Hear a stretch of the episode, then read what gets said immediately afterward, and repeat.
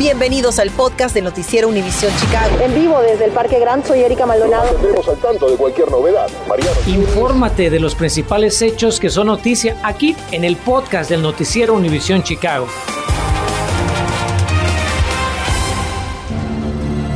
Primero fue la pandemia y luego la escasez de tortillas, lo que destaparía serios problemas laborales en las tortillerías El Milagro. estamos en la lucha. Los empleados denunciaban condiciones difíciles de trabajo, sin descanso, cuidados y bajo altas temperaturas, pero hoy la lucha dio frutos. Hemos ganado lo que no hubiéramos ganado en seis años, tal vez, de aumentos, entonces fue algo muy bueno. ¿Qué tal? Muy buenas tardes. Hoy es un buen inicio de semana para los trabajadores de la tortillería El Milagro. Como sabe, en Univisión Chicago fuimos los primeros en acompañarlos desde el inicio de su lucha, en sus manifestaciones y también desde el año pasado. Claro que sí, en todas sus protestas. Entre otras cosas, los trabajadores pedían mejores salarios y mejores condiciones laborales y hoy un gran esfuerzo de organización laboral y hasta una huelga, pues los trabajadores logran esas mejoras. María Berreyesa los acompañó todo el día. María, buenas tardes. ¿Qué consiguieron y cómo se sienten? Te escuchamos. Muy buenas tardes. Es una noticia que dimos a conocer en su momento a través de Noticias Univisión Chicago. Esta tarde trabajadores aseguran tener mejores condiciones de trabajo. Sin embargo, su lucha no termina aquí. escucha, estamos en la lucha. Fue a finales de verano del 2021 cuando Noticias Univisión Chicago dio a conocer una larga lista de quejas presentadas por los empleados durante un paro laboral que incluía desde trabajar sin aire acondicionado, velocidades inhumanas para compensar la falta del personal y hasta presuntos años de acoso sexual. ¡Milagro! ¡Escucha! ¿Cómo eran las condiciones laborales antes y cómo están siendo en este momento? Ahora la gente, los dueños, los encargados ya nos tratan un poquito mejor. Anteriormente pienso yo que ellos creían que que no teníamos derechos o que no sabíamos. Pero ahora pueden contar entre sus logros múltiples aumentos salariales en todos los sitios por un total de aproximadamente 1.3 millones de dólares ganados colectivamente poner fin a una semana laboral ilegal de siete días, al igual que los requisitos ilegales para pagar el tiempo de enfermedad, capacitación contra el acoso sexual para los gerentes, instalación de aire acondicionado en los comedores, que la empresa pague sus herramientas y, por último, que se les pague los días de enfermedad no utilizados. Hemos ganado lo que no hubiéramos ganado en seis años, tal vez, de aumentos, entonces fue algo muy bueno. Sin embargo, este lunes no solo comparten el fallo a favor de sus demandas, sino también nuevas exigencias. Todavía hay demandas, todavía hay problemas, pero sí ganaron mucho. Entre esas quedan pendientes promesas de cerrar los domingos, una de suma importancia para Pedro que lleva más de 19 años trabajando en el empaque de esta tortillería.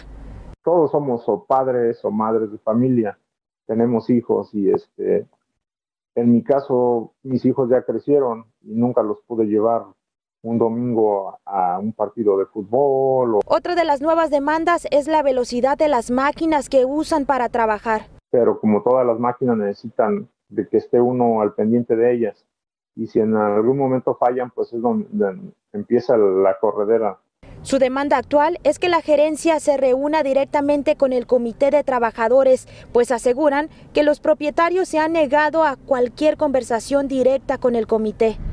Me comuniqué con la portavoz del Milagro en busca de una entrevista en cámara, pero solo pudieron proporcionar una respuesta a través de un comunicado por correo electrónico que dice el Milagro ha estado escuchando y trabajando desde principios del 2021 para revisar los salarios y los beneficios instituyó aumentos salariales el verano pasado y no debido a Arise, refiriéndose a la organización a la que acudieron los empleados por ayuda y recalcaron, estamos adoptando nuevas metodologías y enfoques además de realizar inversiones de capital para garantizar el éxito de la empresa.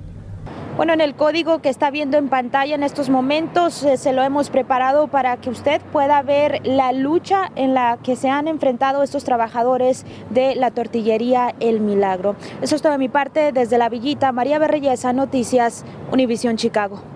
Desde el inicio de su lucha hemos estado dando voz a estos trabajadores y es satisfactorio ver que lleguen a un acuerdo para mejorar sus condiciones laborales. Sin embargo, no todas las luchas de los trabajadores llegan a buen término. Por eso esta tarde nos acompaña Mario Ultreras, quien es abogado laboral y nos va a dar una guía de los pasos que tenemos que seguir. Abogado, bienvenido. Muchas gracias, bueno, gracias. Gracias por tenerme. ¿Por qué es importante que trabajadores que crean que su patrón viola sus derechos hablen y se organicen? Bueno, es importante porque muchas veces la empresa va a decir que no tuvo notificación, no supo de lo que fue el problema y ah, muchas veces eso es lo que se tiene que probar, que la empresa tiene notificación de ah, el daño, el problema que está sufriendo el trabajador. A veces ponen ese requerimiento en los handbooks de los empleados y si no se cumple con eso, pierde ciertos derechos. Abogado, y una vez que los empleados se deciden a tomar acción, bien sea a informar a su patrón o a pedir algunas mejoras, ¿por dónde empiezan? ¿Dónde buscan ayuda? Como en la vida, tener comunicación con su ah, jefe, ah, avisar del problema, si es problema con un trabajador, avísenles. yo muchas veces, ah, mi, manera de, aconsejar a empleados es que manden un texto un email, algo que se puede probar de que fue notificado la, ah, el, empleador ah, y el jefe sobre el daño para que tengan la oportunidad de arreglarlo. Y si no lo arreglan, entonces puedo, puede seguir con el segundo step y averiguar si se puede hacer algo sobre eso o tal vez consultar con un abogado. Abogado, y una vez que los trabajadores pues se organizan, si es que hay un problema colectivo que afecta a varios dentro de una empresa, ¿hay algún tiempo aproximado que se lleve a resolver estos casos? ¿Qué pasa si durante ese tiempo el trabajador sufre algún tipo de represalias como despido le cortan las horas? Todas las leyes tienen límites. Uh, unos son menos de seis, son seis meses, otros son hasta 300 días. Depende de la violación del trabajo de que uno tenga, pero tal vez debe consultar con un abogado si cree que tiene una violación del trabajo. Todos tipos de represalias pueden venir en, en diferente manera, pero um, uno debe notar si eso le está ocurriendo y también se puede quejar sobre eso y también se puede hacer acciones legales sobre eso. Hay diferente manera en cual ven represalias, pero ven a veces directamente o indirectamente, cortando de las horas, cortándole oportunidades de uh, overtime, uh, negándole promociones, um, cosas así. Entonces, uh, si tiene problemas, a veces debe consultar con un abogado de empleo. Muchísimas gracias al abogado Mario Ultreras por estas recomendaciones importantes para todos los trabajadores.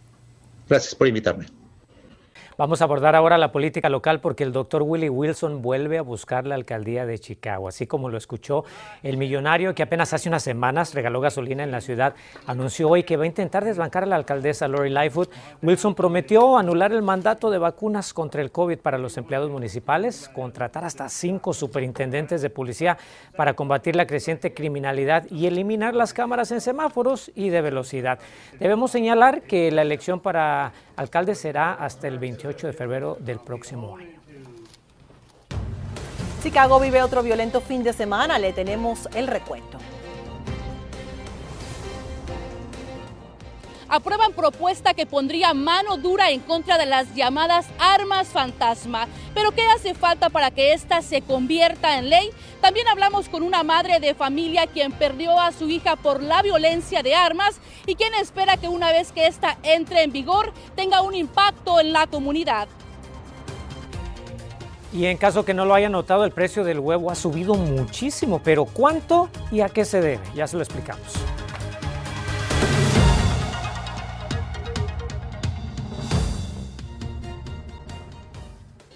Infórmate de los principales hechos que son noticia aquí en el podcast de Noticiero Univisión Chicago. Fíjese que Chicago registra un fin de semana muy sangriento por la violencia callejera. La policía reporta 24 tiroteos desde la tarde del viernes hasta la medianoche del domingo con 27 baleados y 6 muertos. Hoy el forense identificó a un hombre y una mujer encontrados anoche sin vida en un apartamento de Uptown. Sheila Banks, de 61 años, y Ossie Banks uh, Sr., de 79, murieron baleados en su domicilio. Según un análisis, al menos 68 menores de 18 años han sido baleados este año en Chicago. Esto incluye 14 que perdieron la vida. Y una de las principales razones de los tiroteos es el flujo y acceso de armas de fuego, como hemos reportado ya por años, por lo que autoridades de Illinois buscan soluciones. Y entre las armas, unas que están ocasionando graves problemas son las llamadas armas fantasma, de las cuales le hemos hablado aquí en Noticias Univisión Chicago. Y es que en Springfield este fin de semana los legisladores aprobaron una nueva ley que les pondría restricciones, pues como sabe, cualquiera las podría armar en su propia casa. Carmen Vargas nos explica las ramificaciones de la nueva ley. Carmen, buenas tardes. ¿Cuáles son las restricciones y qué pasa con quienes no las cumplan? Muy buenas tardes, compañeros. De ser firmada por el gobernador J.B. Pritzker, esta ley prohibirá la venta de partes o kits sin número de serie, mismos que son utilizados para ensamblar las armas fantasma. Y quienes no se apeguen a los requisitos establecidos por dicha ley deberán enfrentarse a la justicia. Han pasado casi ocho años desde que una bala perdida le arrebató la vida a Alexandria Amani Burgos, de 18 años, truncando sus sueños de convertirse en trabajadora social. Y desde entonces, Milagro, su madre, se ha dedicado a crear conciencia sobre el impacto de la violencia de armas de fuego en las familias y comunidades de Chicago. Soy doctor Entros, una doctora. Y entonces habló con mi esposo y yo y entonces había dicho que mi hija no vivió, que la bala la cogió en el cerebro y que falleció instantáneamente.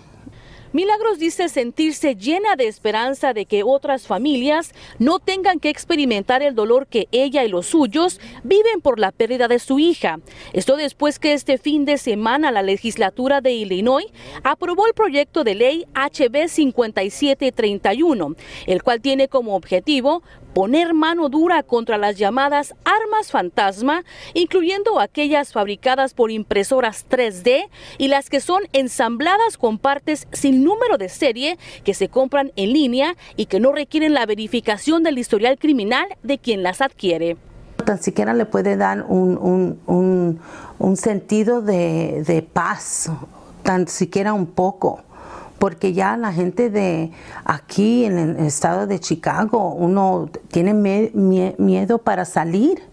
Los niños no pueden ir al parque. Bueno, mira, para mi hija solamente estaba dentro de una casa. De acuerdo con cifras del Departamento de la Policía de Chicago, el año pasado decomisaron más de 450 armas fantasmas y en lo que va de este 2022, la cifra ya sobrepasa las 160. El proyecto de ley ahora espera la firma del gobernador J.B. Pritzker y una vez que esto ocurra y se convierta en ley, prohibirá en el estado de Illinois la venta de partes o kits que no cuentan con un número de serie, la creación de armas ensambladas de forma privada y quienes sean dueños de este tipo de armas o partes deberán registrarlas. La HB 5731 aún debe ser firmada por el gobernador de Illinois. ¿Cuál sería su mensaje para él? Mi mensaje para Governor Prisker, que por favor firma esta ley, solamente no para el ley, pero para las familias, para la ciudad, para Illinois para que puedan salvar todas las vidas y para que la familia que ya había perdido una persona que amas tanto como yo y como mucho más, le da tan siquiera un poco de tranquilidad. Y bien cabe señalar que los dueños de armas ensambladas o partes que no cuenten con un número de serie tendrán seis meses a partir del día que entre en vigor la ley para registrarlas. Estamos reportando en vivo desde el noroeste de la ciudad. Carmen Vargas, Noticias, Univisión Chicago. Gracias, Carmen. Y también el gobierno federal quiere regular las armas fantasma, por lo que hoy el presidente Joe Biden anunció nuevas medidas. Biden emitió una orden ejecutiva para exigir que la parte crítica de este armamento de fabricación casera, el recibidor inferior, tenga número de serie. Además, la Casa Blanca ordenó verificación de antecedentes criminales para los compradores y que los vendedores de armas mantengan registro de ventas por más de 20 años. Si cometes algún crimen con una pistola fantasma, serás acusado con cargos federales. Repito, habrá cargos federales. Estas medidas son un paso importante y les prometo que van a hacer la diferencia, porque vamos tras el tráfico de armas ilegales con fiscales federales, con instrucciones de procesar a estos grupos. La administración Biden dijo que de 2016 a 2021 crecieron 10 veces los reportes de, armas de fuego sin número de serie y de fabricación casera, lo cual evidencia la peligrosa proliferación de este armamento. Y seguramente usted ya lo notó porque el precio del huevo se ha disparado. Uno de los principales productores de blanquillos del país explicó que la gripe aviar está ocasionando esta situación. La empresa dijo que el precio del huevo ha subido unos 2 dólares en las últimas tres semanas comparado con el mismo periodo hace un año. Imagínense. Alrededor del país, los granjeros han tenido que sacrificar 22 millones de gallinas debido a la gripe aviar, que según el CDC no representa un peligro para la salud pública.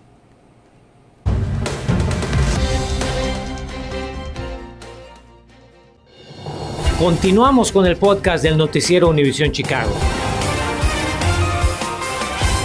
Al iniciar las vacaciones de primavera para cientos de miles de alumnos de las escuelas públicas de Chicago, también inicia la repartición de desayunos escolares. Algunas escuelas públicas de la ciudad van a entregar desayunos y almuerzos a los estudiantes que lo soliciten a partir de hoy y hasta el miércoles. Cabe resaltar que van a suspender la distribución de alimentos jueves y viernes pero por supuesto van a regresar cuando se reanuden las clases el próximo lunes. Y le tengo otra muy buena noticia porque fíjese que regresan los empleos de verano para los adolescentes y jóvenes aquí en Chicago. La alcaldía anunció hoy una variedad de oportunidades laborales para jovencitos de entre 14 a 24 años de edad. Estos trabajos van a ser, tome nota, pónganlo en su calendario, del 5 de julio al 12 de agosto para proveer actividades positivas durante el verano que puedan impulsar el desarrollo individual y comunitario, que son bien importantes, ¿verdad? Los interesados tienen hasta el 10 de junio para solicitar un empleo de verano en el sitio. Ahí aparece en pantalla, apúntelo por favor. Es summer, uh, onesummerchicago.org. Se lo repito, onesummerchicago.org. Gracias por escuchar el podcast del noticiero Univisión Chicago. Puedes descubrir otros podcasts de Univisión en la aplicación de Euforia o en univision.com diagonal podcast.